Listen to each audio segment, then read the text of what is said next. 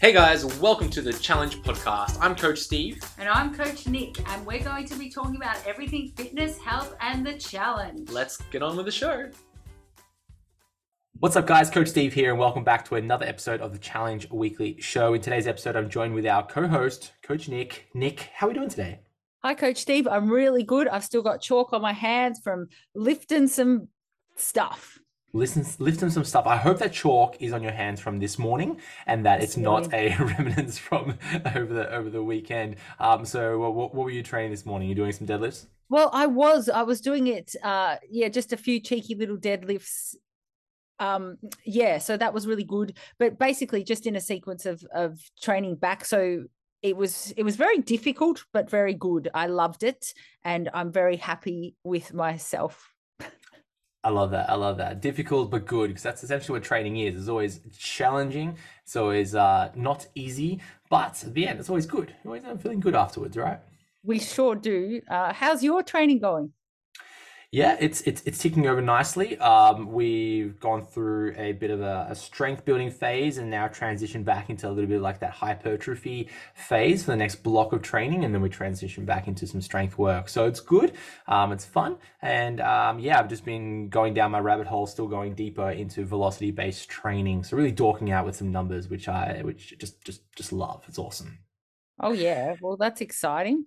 Now, Nick, let's first talk about last week. Last week, uh, we took a little bit of a break. We took a break for a week, so there was no podcast last week. We're sorry, uh, but we move on. We're here. We're here now for episode number 107, and we're just coming off the back of Easter. Nick, how was your Easter? Do you is it is it big in your family? Do you celebrate it? Do you go out go out and party, or do you do the the egg hunt? What do you do? Well, now that the girls are a little bit older, it was funny because it was the first time that they actually weren't home on the Sunday morning because they were both staying at different people's houses because they're very social. They're more social than us. So I had I've got I had all the eggs for them, took photos and said happy Easter. Because that's what happens when the girls are teenagers. They don't want to hang out with us. So Shane and I went to the comedy festival on Saturday night. So we were out in Melbourne at the comedy festival. Look out. So yeah, I'm out of the house after about 6 p.m. Wow, that's crazy. I, I, I couldn't imagine that. yeah, it was insane. I'm telling you. So uh, yeah, it was it was good, but lots of walking. Um, I snuck in some extra, well, not extra. I snuck in some training sessions um, that I should have done. So perfect, but it just felt like it was a luxury because I didn't have to be racing from A to B, doing school things and stuff. So really good. How about you? Uh, we survived the Easter weekend. We survived. Um, yeah, my, my boys, you know, five months old and now uh, close to 18 months old. So it was, uh, you know, George, my eldest, his first like real kind of Easter where he's like walking around doing things. So we did a little, the, the little hunt for the little eggs around the house. Um, and of course, he put it in a little basket, but then somehow that basket kept on getting emptied around the house as he was doing laps around the house. So that, uh, that kept him distracted for a good half an hour or so um, and little baby, little baby Henry, five months old now. Um, yeah, just getting more, more and more animated and mobile and big. Nick, I'm gonna have big boys, my two weightlifters. Um, so yeah, Easter was was good. Easter was good, um, but we're getting back into it. But look, I want to talk about Easter, or more broadly about the idea of what happens if you come off planned. Now, when you know some things like Easter comes around, Christmas is another big one, or any other social events comes around, we are tempted to have foods or you know other consumables that are not on our plan and you know we're referring to things maybe like alcohol things like chocolate things like you know dinners that aren't you know maybe within your meal plan your strategy what the the challenge is, is offering you and that can come with its own anxieties um, and also a little bit of uh, you know self beating upness, right? Where you kind of go, oh shit, I, I really shouldn't have had that drink, or man, I really shouldn't have had that Easter egg. And that then leads into these feelings of derailment. Oh, I'm off the wagon. Uh, I've thrown, I've given it all up. I've stuffed up. You know, it's all over. And it's really this all or nothing kind of mindset of if I'm not 100%, then I'm nothing. And I'm just want to tell everyone right now that it's okay. You know, over the weekend, over Easter, if you had a piece of chocolate, it's okay. If you had more for for dinner than you normally do, it's okay. If you had a glass of wine and it's okay if you um, you know went out to brunch and that wasn't part of your plan it, it's okay everything's to be okay and it's about what we do next because you know if we look at the food that you've consumed in isolation it might have been an extra 50 calories might have been 100 calories. Heck even if it was an extra 1000 calories if you were to zoom out more broadly into the bigger picture and figure out how many calories did you consume this month right? This month. So if you're averaging let's say 2000 calories a day 30 days in a month right? We're looking at what 60,000 calories that you've consumed in a month. So if you've then consumed an extra 1,000 calories, you've consumed 61,000 calories this month. So again, if you average it out over that 30 days, even if you had an extra 1,000 calories on this meal, um, on this one day over the month on average, you know, it might average out to an extra 50 calories, less than that, 30 calories, or even less than that, if my math is is correct, uh, you know, per day on average. So it's not the end of the world, and it's about how we kind of continue. Okay, so, for example, when my son had chocolate for the first time, we had actually given him chocolate. So we broke up the little egg and we gave it to him, and he, he had a piece and he wasn't sure what it was, and he had to want another piece, and he grabbed one. He actually put it in my mouth and ate it. I'm like, oh, I, I ate some chocolate. Oh, you know, I'm I'm not a bad person, but you know, that doesn't that didn't mean that I then ate all the chocolate in the house. That didn't mean that I then said, "Up, oh, well, throw in the towel. I might as well bring out the booze and you know go out for for pizzas for dinner tonight." And you know it's all over because I had that one piece of chocolate. And sometimes it's as simple as that. We have one small thing off our plan, and then it's just uh, it's all over. We throw in the towel. So I'm here to tell you that it, it it's not over. It's a, a lifelong journey, and in a way, if we can develop some skills in uh, going off plan, long term, it's better for us. Okay. And what I mean is that if we are so strict where we say no, no, no, no, no all the time, as soon as we have a food that is off the plan, we don't know what to do. So we kind of throw in the towel and we just, we, we just give up.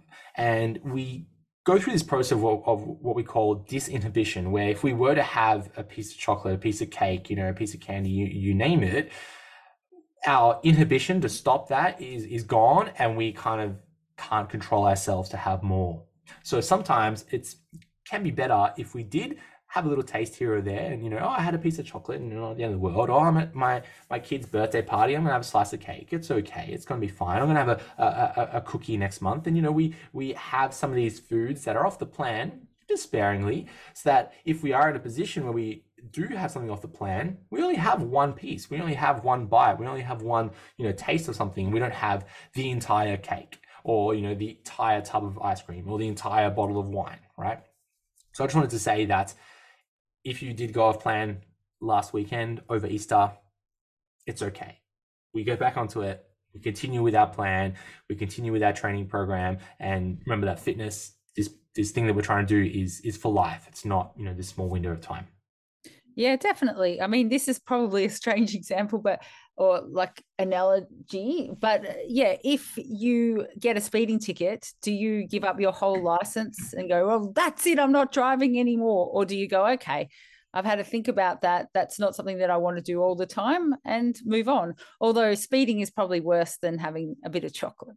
but I'm just thinking, don't yeah. be extreme. There's no need because also extreme behavior is something that is unsustainable. It doesn't matter. You could sustain it for five years, but then something happens and you're off and running.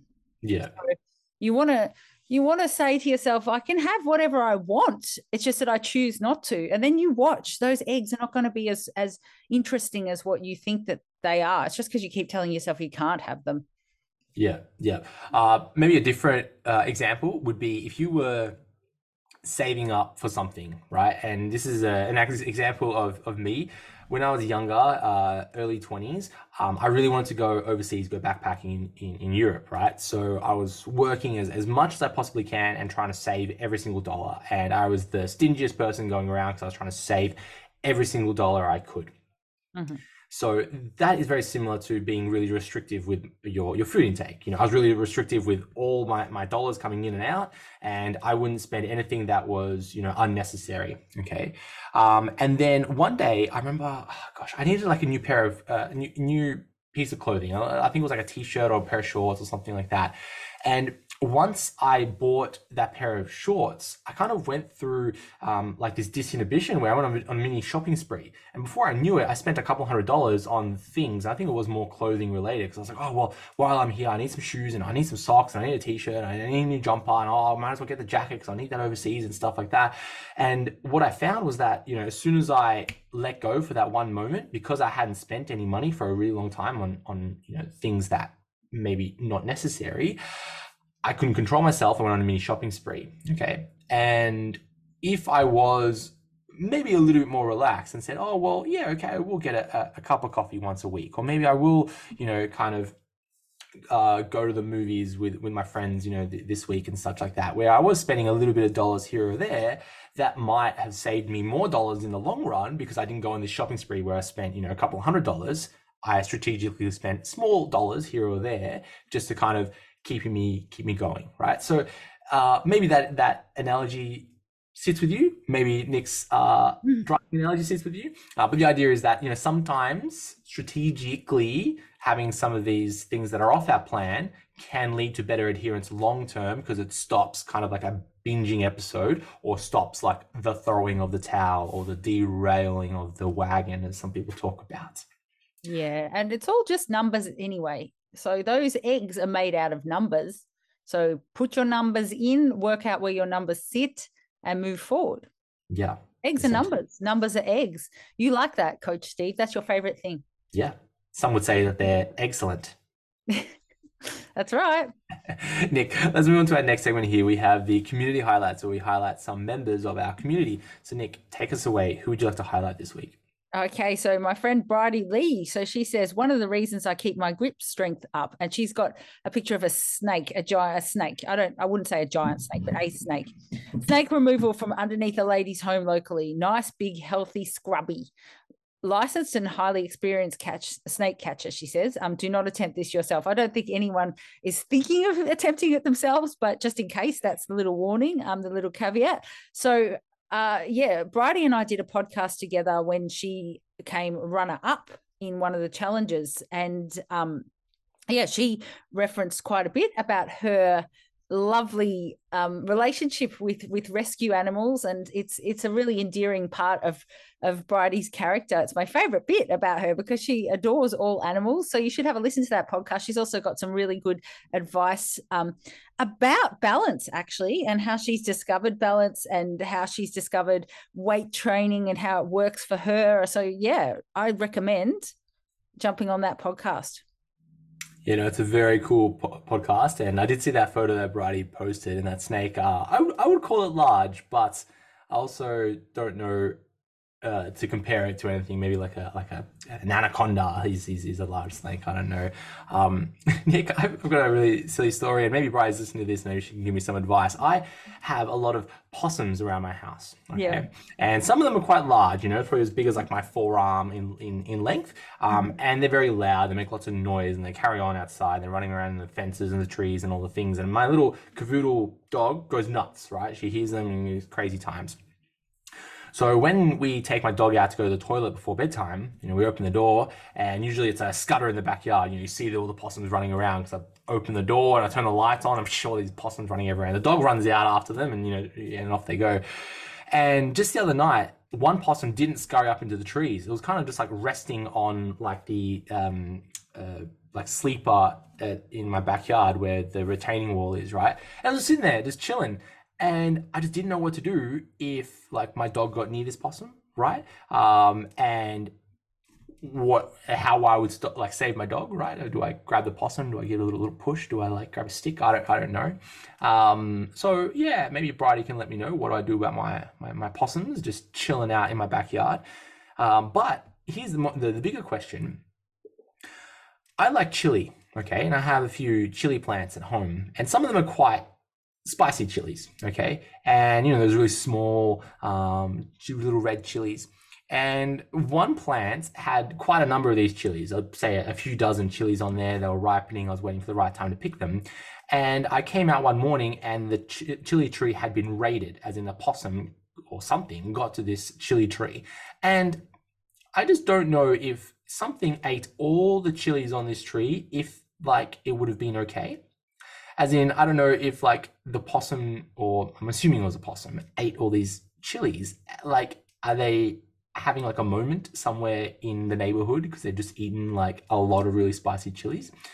So I just don't know if that's a thing, and I don't know if I should be worried about this like chili craving possum that's gonna be like high on capsaicin or something like that running around in my backyard. Maybe it was that one possum that was chilling on like my retaining wall has just been like loaded up with like chilies and is ready to party. So I don't know, Bridie, give me some advice. What can I do about my possums in in this in the, the area around me? Wow, I just googled it. So there's different um things to do. I, I just googled can possums eat chilies? But um, yeah, Bridie's the one who will be able to tell us that, and I would love her to tell us all about possums and chilies. Possums and chilies. I'm going to guess that the possum isn't chilling after these chilies. No, but but I wonder though if the reaction in a possum is the same as as in a human. So it'll just be interesting to know. That mm. is fascinating to me. I wish we could have an animal rescue challenge as well. I'd love that. Okay. Anyway, that's nothing to do with what we're doing right now. So back to reality. We've got Sketch Angela Jane. That's the name. And Sketch Angela says, absolutely amped AF. We know what that stands for with my progress. I feel a depth of change within myself that's oh that way more that's way more greater than what I see in my progress photos. So that's good because um change does start from within. That's my little bit. The mental and emotional shift that I've experienced during this challenge is my greatest accomplishment thus far. And I'm so freaking excited to keep pushing positively ahead. I'm so appreciative of all of the support, encouragement, guidance, and inspiration this Fit Fam has offered. You're all rock stars. Let's go, y'all, and kick it up to our highest levels for the last four weeks of the challenge, y'all. Y'all, y'all. love that. Love mm-hmm. that. So good. Mm, so good. I can't say anything else about it because it's just the best. But I do love, I do love, like I said, that um, it's cha- change is happening from the inside first. It's really important to understand that because people, you know, the outside doesn't change until the inside does. Ooh, deep and meaningful. All right, next one we've got Natalie Parry. So Natalie Parry says, hit my first PBs in a very long time. Most of this challenge has been me getting my all over strength back to what it was 18 months ago. So very excited to lift as heavy as I did on leg extension, leg press, and lying leg curls. Look out. Quadzilla. Quadzilla, Natalie hitting some PBs. Mm-hmm. I love that. Congratulations. Yeah, we love a good PB. Yeah, it's so good, Natalie. Congratulations. I've got a couple here, Nick. Uh, the first one goes out to Candice Earl, uh, Eberl, Eberl, Candice Eberl, and Candice writes, any other mums out there take their little ones for a walk in the pram and hate that it doesn't record your steps. And I like this one because I wanted to highlight it because it, it, it, spoke to me, Nick. It spoke to me because uh, my partner, Laura, loves to track her steps, um, but would drag me along for walks uh, so that I push the pram and she can walk normally so that her steps can count. So, uh, for any other parents out there who is uh, not enjoying taking their kids for a walk in the pram because when they hold onto the pram, it doesn't count their steps, just drag your partner along and make them uh, push the pram. And it's all sorted, I reckon. So, um, Candice, you're, you're speaking to me right now, and uh, I love that. Congratulations. Yeah, well, or if you don't have that, you can always do the thing that people suggested: just chuck your your device in your sock or somewhere uh, around your leg, as yeah. long as you don't lose it, because then that is a moving part of your body. That's right. Well, before we had two kids, when we just had the one, um, Laura, my partner, was able to push the pram with one hand and then walk with the other hand. Uh, her, her other arm would like walk like a stride. Um, so that solved the problem when you push with one hand. But as we now have two kids, uh, a bit harder to push both of them with with one hand. Um, yeah, so that's the other thing is you could just you just strengthen one arm, right? Isn't it funny how we're so reliant on devices? Like I do my walk every day, but if my Garmin goes flat during my walk, I don't feel the same. Yeah, strange. Mm. Nick, next one here goes out to Joanne Sadler, and I like this one. Uh, she posted a photo with it, and she writes, "Had to dress up yesterday. Couldn't go where I had to go in my gym attire. I was told to dress up like I had an office job to make a good impression." And she posted a photo of herself in a department store, and she had like a suit and some trousers on. Um, and I think I related to this because I live in active wear. Nick, I think mm. you live in active wear too. So whenever I have to put on clothes that are not active wear.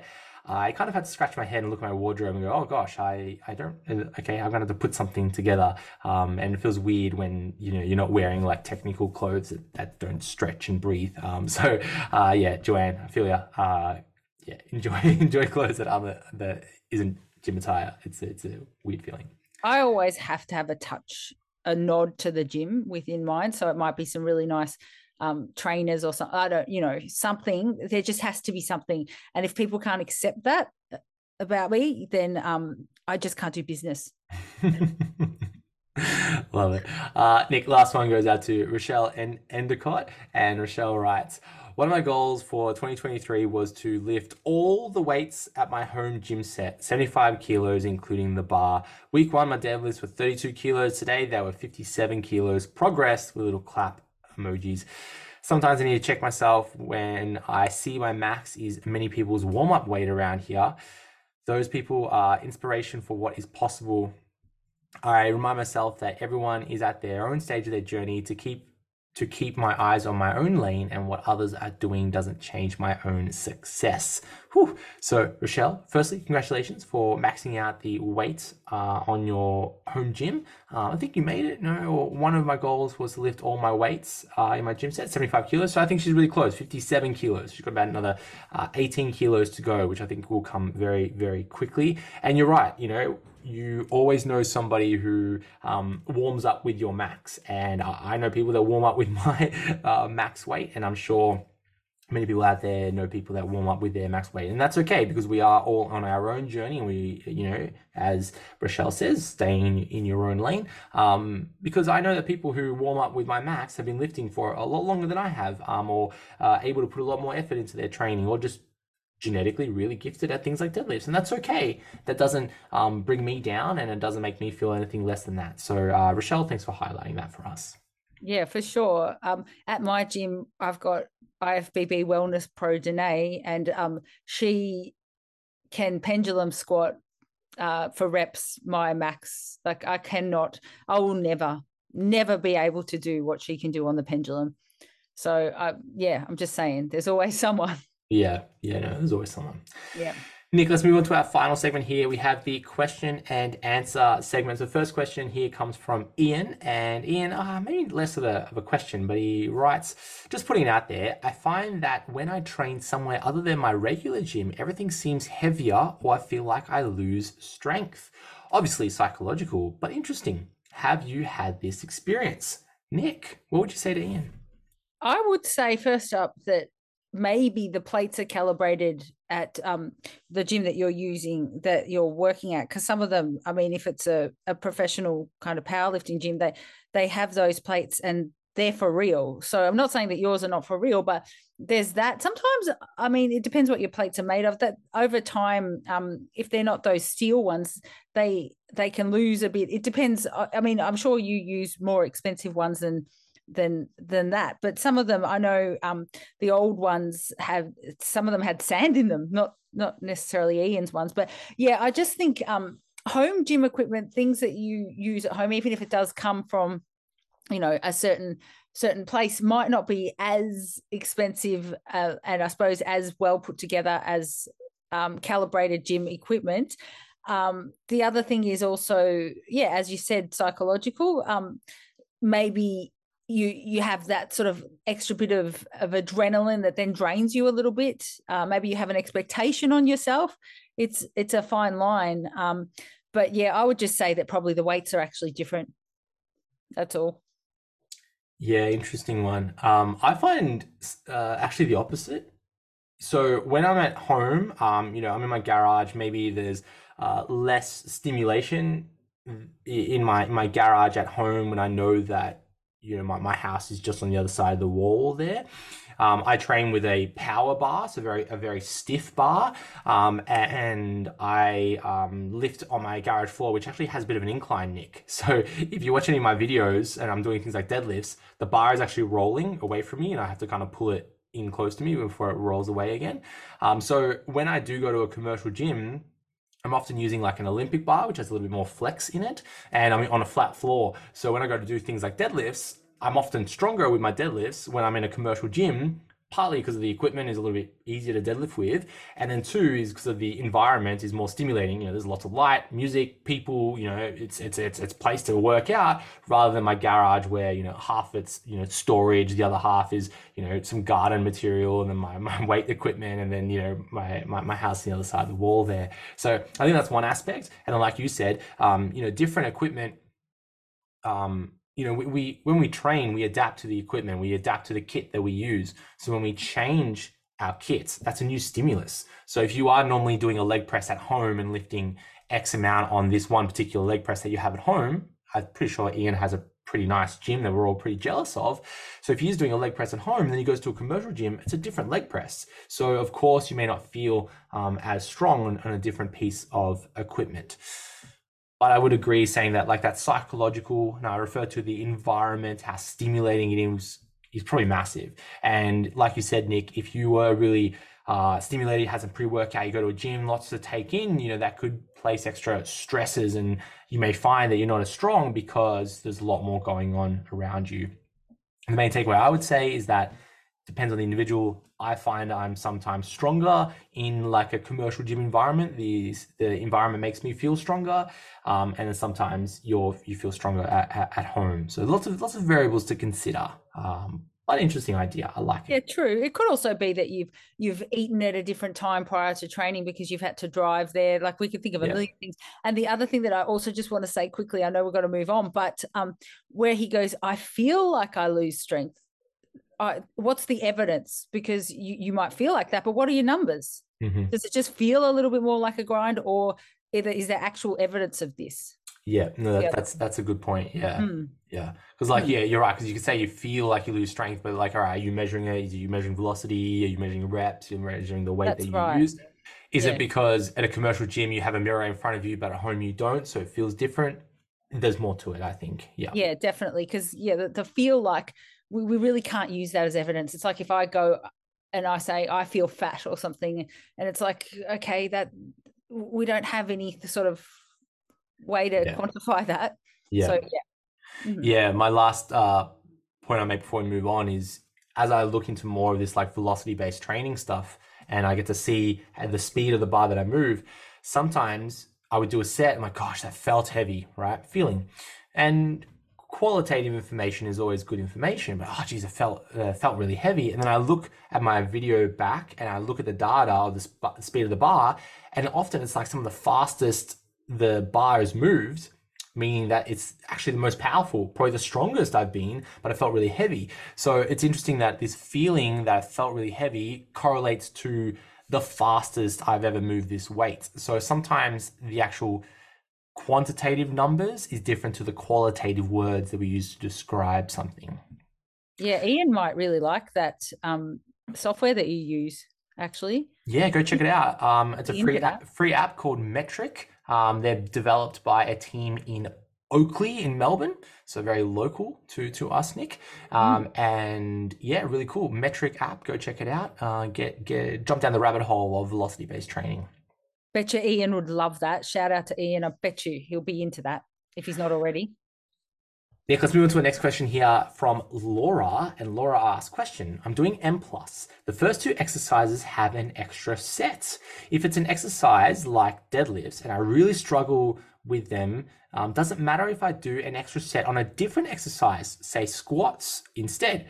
Should I move squats to the start and rearrange the order? I feel like I'm overthinking it, but I feel like I get m- more out on different exercises depending on how my body feels on the day. Whew, lots to unpack. Let's speed run through it for Laura.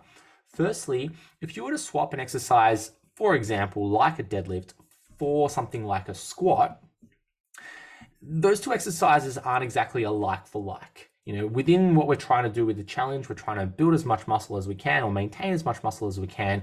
We're trying to use exercises to stimulate muscles. Things like a deadlift, primarily using muscles like the glutes, like the hamstrings, like the erector spinae, or the posterior chain, however you want to look at it. But uh, mostly we're talking about glutes, right?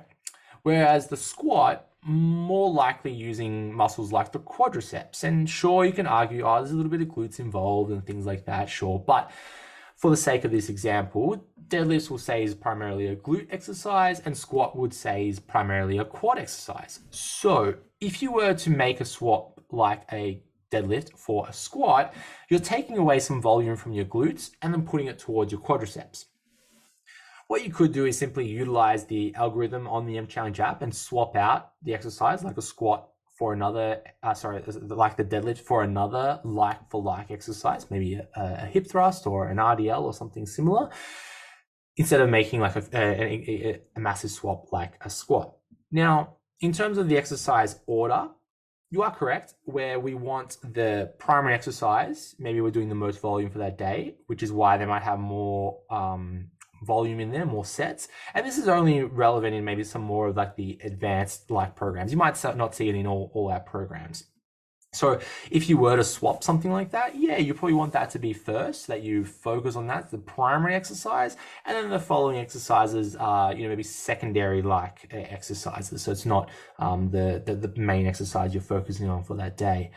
The final point I'd say, Laura, is when you're saying, you know, I feel like I get more out on different exercises depending on how my body's feeling on that day. And that is completely 100% true. 100% true. Love it. Where you know the idea of auto regulation or kind of making those swaps or changes you know tailoring it to how we're feeling or how our body's feeling um, even on a day-to-day basis is, is is great.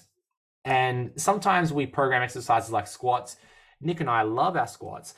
But for some people you know it's just they've been doing it for for years. They just ah, they just don't like it. It doesn't work for their body. It just it doesn't feel nice on their hips or their knees or their ankles whatever it is. But you swap it out for like a a hack squat Pwah, their quads just blow up like crazy. That's just made for them right? And you can go on with that conversation. The hack squat machines different machines. Some hack squats i feel like my quads are about to blow up. The other ones i, I barely feel it in my in my quads. I feel it all in my like my knees so it does depend depend on you know our body types as well. So when it comes to like day to day changes, we can make some day to day changes, but if you're going to throw out your entire program and restructure it all on a day to day basis, you might have some limitations. So if you were to walk in the gym and you see your programs and it says squats, deadlifts, split squats, uh, and you hate all three of those movements, um, and every week you're like, well, today I don't feel like it, so I'm just going to do something else you might be shooting yourself in the foot where you might feel like you might you might benefit from doing your program doing those exercises even if you don't feel like doing them because you know that they're going to be good for your body right? You know especially these big bang for your buck exercises squats deadlifts bench presses these exercises are bread and butters for most programs. If you walk into the gym every week and say ah don't feel like it this week you're, you're going to not feel like it every single week, right? So there's a point where you need to say, hey, I, I, I've got to suck it up this week and, and do my squats or do my deadlifts or, you know, whatever exercise you need to do so you can continue to see growth. So it is on a spectrum where you go, yeah, sometimes you can make those small changes, but you wouldn't want to be doing that every single session or you may face some, some problems long term. Yeah, yeah, definitely. I I don't know when I ever feel I don't necessarily ever crave any of the exercises, but, but, I think it's yeah. Once you get into it, and once you can see yourself improving, um, it becomes quite addictive. So try and get addicted to it. Yeah, yeah, and I agree. I never, uh, you know, have an addiction to doing the lift itself. And often the first set, I'm not super excited about doing my weight, but once I get into like my second or third set, I'm like, oh yeah, I, I, I can do this. I can get this done. Yeah. I know that's the other thing to be mindful of sometimes for people. The the first set isn't always indicative of how you're going to go because sometimes you can feel like absolute shit in your in your whole warm up, and then something happens and you go, whoa, wait a minute, I'm warm now. Game on. Yeah. That can happen. That can it's happen. a thing. It's a vibe. It's a vibe. Mm. Nick, next question here from Sketch. The Sketch was in our uh, community highlights. Now, question from Sketch. And Sketch writes Hi, y'all. Y'all. Quick question for anyone willing to offer some advice. As I'm not real sure how I should progress from here on deadlifts.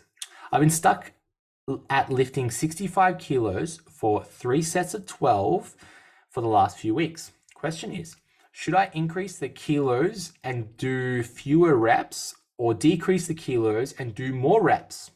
My rest time is two minutes, which I don't think I should reduce at this kilogram weight, as it's taken me at least two minutes to get my breath back and I feel my legs again. So, Nick, a little bit to unpack, what advice would you give to Sketch? Oh, firstly, uh, yeah, you're auto regulating nicely there, let me just say. So you are listening to your body uh, about your rest. So it's taking you at least two minutes to get your breath back and feel your legs again. Okay, so that's your basic requirement. And then you might need another minute just to get your head back in the game, let your heart rate settle, and get back into it. And that is absolutely fine. Um, there's nothing wrong with that. I don't I really think the times are over where we're we're like, um, you know, no rest. Rest is for the weak. You know, those people don't tend to progress. They tend to get injured and and things. So uh, when you're doing something like a deadlift, honestly, you know, you, your three minute rest is is absolutely fine. Um, I'm sure you agree with me, Coach Steve, on that. There's nothing wrong with with resting for that amount of time. Um, so there's that just to say. So if you're stressed only because of your rest time and maybe another minute would make you feel better about it, then let's end the conversation there and say, have the other minute. Okay. The second thing is, I reckon you've achieved your, tw- your 12 reps. I, I think this mentality of being stuck at the three sets, 12 reps, I don't think you're stuck. You're achieving it. If you were saying to me, I, I'm getting, you know, 12 and then I'm getting you know, grinding out 12 and then I'm getting seven and I'm stuck there. It's like, okay, well, we need to work on this. We need to work on maybe your technique. We really need to look at that rest. But I think you could go uh, once you've got your rest sorted out and you you figure that out. You could go up a little bit. You could go to 70 and just drop the reps. I'd say uh, go for 10 and see how that feels. So um, I don't think that you are stuck. I think that you just need a little bit of rearranging. Of course, it depends on your goal. So I'm guessing because you're looking at that weight and you want to progress to the next level, because who doesn't? It's about strength. So I would say um, give the 70 a crack, providing that uh, you feel like you could do it first up um, and secondly that you are listening to that rest time but three sets of 12 is t- it's time to go up Yeah, totally agree. Uh, now, with with our training programs on the M Challenge, we have our beginner program, which is simple rep prescription, about ten reps for for the entire program. Simple number, double digits, aim for ten. As we move into intermediate and advanced, we introduce concepts of rep ranges. So for intermediate programs, most rep ranges are between eight to twelve repetitions, and then for more advanced, it's a bigger rep range because people have better understandings of their body, how it moves, that type of thing. So um, I'm going to assume that Sketch is maybe this kind of intermediate, maybe introducing that 8 to 12 rep range, and maybe they've forgotten about the rep range and maybe not unsure and a bit unsure about how it may work. So the idea between 8 to 12 reps in a range is if you are making 12 reps easily, then we want to increase the load or the weight that we lift so that we're maybe at the lower end of that rep range, so maybe eight reps, and then we stay at that weight until we are able to get nine reps out, 10 reps out, you know, 11 reps out, and then 12 reps, right? So if you're doing three sets of 12, that's an indication that we're ready to progress the weight.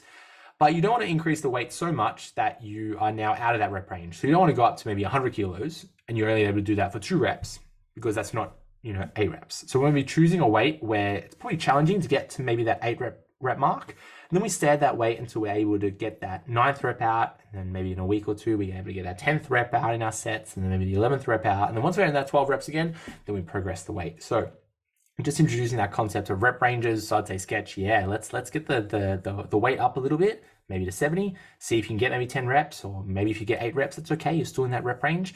Um, and then we work on getting up to 12 reps with 70 kilos, and then we, we progress again. Hmm. Nick, final question here from Tammy. A bit of a long one.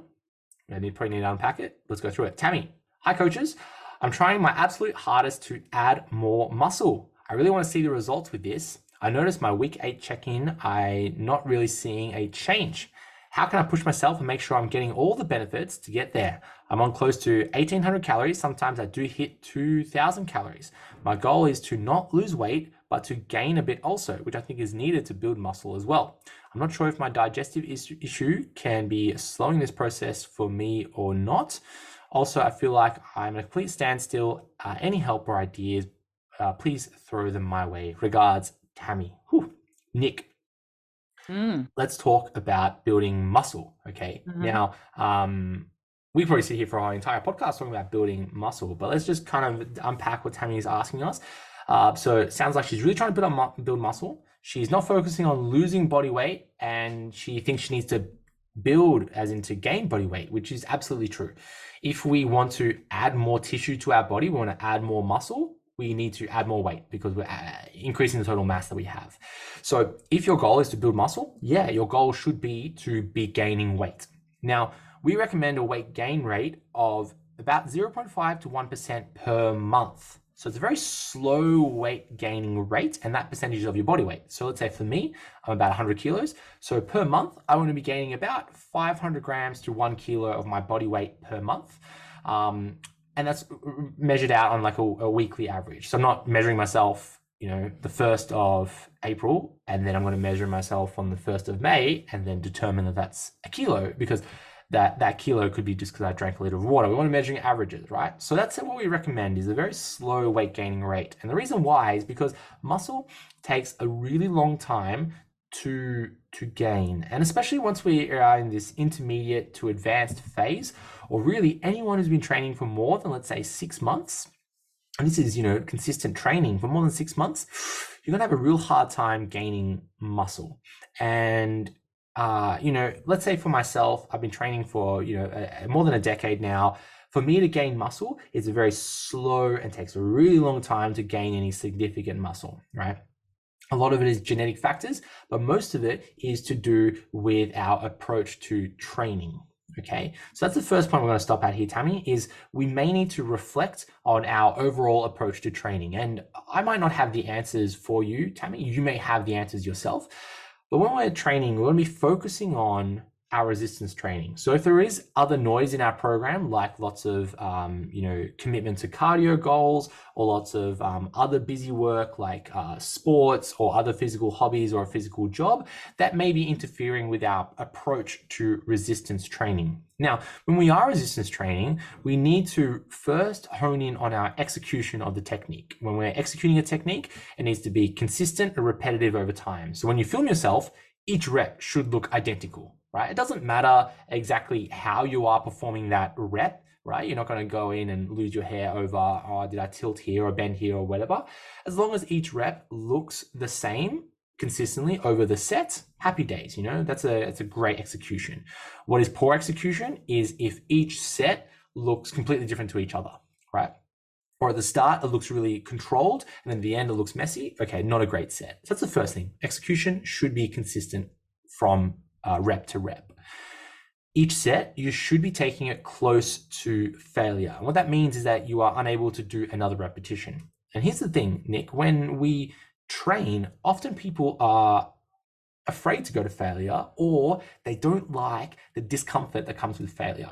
And what they do is they introduce things like swinging um, or bouncing or using momentum or essentially cheating the rep so to make it easier for themselves, which adds to more like tiredness. Yeah, I feel like it's busy work. I'm, you know, getting work in, but it's not effective work. So an example is like a bicep curl, you know, it's really rare to see someone do a bicep curl and it's really strict, clean bicep curls, and we stop when we're at failure. Because what most people do is we maybe lean our chest forward a little bit, start swimming, swinging our arms, cut the reps a little bit shorter, and essentially cheat the reps so that we get to a certain number without actually getting to failure. Or we make ourselves tired, make ourselves sweaty, but we don't actually achieve failure in our muscle. And this can take time to learn and understand.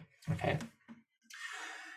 Next from training, we need to assess our food intake. And Tammy's referenced a few numbers, 1800, 2000. And again, that, that's uh, a little bit uh, meaningless. You know, it doesn't have context. So we need to measure that against our body weight changes. So if she's gaining weight at a rate of about 0.5 to 1% of her body weight per month, great. That, that number could be effective. If her body weight is is staying um, you know, as it is over that time, okay, maybe you could be adding more fuel. And if you're losing body weight, then you're not gaining body mass. So you're probably not gaining muscle, right? So we want to be at a point where we're gaining body weight. That's how many calories we're consuming. Within nutrition, we want to make sure that we're reaching protein targets of about two grams per kilo of body weight. Make sure we're ticking that box there. Broadly, we want to be looking at things like our sleep quality, our overall stresses to make sure that we're recovering as best as we can. And then finally, we do need to reflect on how we're measuring our progress. Okay, so measuring muscle gain can be really challenging. And if you were to get photos like eight weeks apart, it, it, may be difficult to to actually measure the progress and you may get more progress in one hour nick when you go and train to get a pump right? So if i was to you know i haven't trained today um, if I was to take a photo of me now and then I was going to go train like upper body and I have like a pump in my my shoulders and my pecs and my my biceps and I took a photo, that could be a massive massive uh, transformation in one hour, which does not actually represent muscle change. Uh, it just represents a pump. Okay, so to measure muscle gain, really hard to measure with photos. Again, really difficult to measure with measurements because if I had a pump in my chest and my biceps and my back, everything's going to be bigger after one hour of training, right? So again, can be difficult to measure. When it comes to weight changes, it can be challenging because we go, well, if I'm just gaining body weight, how do I know if it's muscle or body fat or fluid, right? It can be tricky. But we can start to point our finger and go, all right, you know, I've gained five kilos in body weight this year. Okay. So I'm gaining more mass. Also, in my training, I'm stronger in my training. I can do more volume. I can do more work. So my capacity is increasing as well. Tick, tick, tick. So I'm getting stronger. My performance in the gym is getting better. My um, body weight is slowly increasing. And objectively, when I look at myself in the mirror or measure myself, it's not that I'm gaining five kilos of body fat. You know, maybe my body shape is staying similar to what it is. Okay, these are all ticking the boxes for muscle growth, right? If I'm gaining body weight, right? I'm gaining five kilos. My performance isn't changing in the gym. I'm not getting stronger. I'm not able to do more sets. You know, I'm not getting better at my exercises. And I'm starting to get measurements that are, you know, not really suggestive of muscle growth. Maybe, all right, my belly's getting a little bit bigger. Um, my body, when I'm taking photos of myself, you know, I'm looking like I'm a little bit more out of shape. Maybe you're not gaining muscle mass. Maybe you are gaining some body fat. So these are ways that we can kind of detect muscle growth. Finally, I just want to touch on the strategy once again. Uh, we do see lots of uh, folks out there in the broader fitness community that would tout things like, oh, you know, you're you're building muscle and losing fat at the same time. The ultimate goal is what we got to do. And yeah, there is some truth to that. Maybe over the course of 12 months, you could gain a small amount of muscle and lose a small amount of body fat and stay at a homeostasis over 12 months. And yeah, you know, this is something that you might want to do. And for some folks, that's not really like a a an impressive outcome where we go, oh yeah, I've gained, you know, maybe 200 grams of muscle, but also lost 200 grams of body fat. You don't see a really drastic change in that person. And, you know, for 12 months, you probably worked really hard to try to make that change. Or a more effective strategy is to go through a process of muscle growth where you go, hey, I'm okay with gaining, let's say, 3% of my body weight over the next three months so I can focus on gaining as much muscle as I can. Then over the next three months, I'm going to focus on losing the, the gained body weight, right? And our weight loss rate that we recommend is 0.5 to 1% per week. So that 3% that you gain over three months could be lost within, you know, three weeks if you was truly body fat, right? Which we hope that we're gaining some muscle mass with that. So what we what we recommend is, you know, focus on a muscle building phase, so you build as much muscle as you can, then change and focus on a weight loss phase. And these are things that, you know, Coach Nick and I do over the past, you know, 10 years where we go through phases of muscle growth and we go through phases of, you know, weight loss, muscle growth, weight loss. And it's even within gym culture where you go, hey, bro, are you bulking? Yeah, bro, I'm bulking. Yeah, you're shredding, bro. Right? It's, it's within gym culture of what we do because we know it's the most effective way. Think of it like you're trying to learn a language if you wanted to learn, let's say, Mandarin and uh, Italian at the same time, sure, over 12 months, you could be studying as hard as you can. It's probably really stressful, and you might be able to learn a little bit of Mandarin and a little bit of Italian at the same time over 12 months. Or you could spend six months focusing solely on Italian and then six months afterwards focusing solely on Mandarin. And you'll probably find that you're proficient at both of those languages, focusing on six months at a time rather than trying to half-ass both the languages at the same time over 12 months and you know interfering with each other so my advice tammy you're on the right track focusing on uh, muscle building a little bit of patience a little bit of reflection a little bit of uh, you know self-development goes a long way um, make sure you're ticking those boxes like we spoke about and i'm sure that you know over the next I'm saying like five years, we'll probably see some significant muscle growth over eight weeks. Might be scraping the barrel to see something truly, truly significant other than a pump in the gym. Yeah, it takes a, a long time. It's worth it. Start today. There's nowhere else to go. That's the other thing. Like once you've lost a fair amount of body fat, you know, you, you really got to jump on the other bandwagon because there's nothing else to do unless you want to maintain where you are. So um, there's you can't keep dieting all the time. Mm-hmm. Yeah, mm. I totally agree. Nick, let's wrap it up there. Episode number 107 of the Challenge Weekly Show. If you enjoyed this episode, let us know. And we'll catch you next week for episode number 108. Woo! Thanks for tuning in, guys. If you like the show, share it with a friend. Or leave us a review on iTunes to spread the good word. See you next time.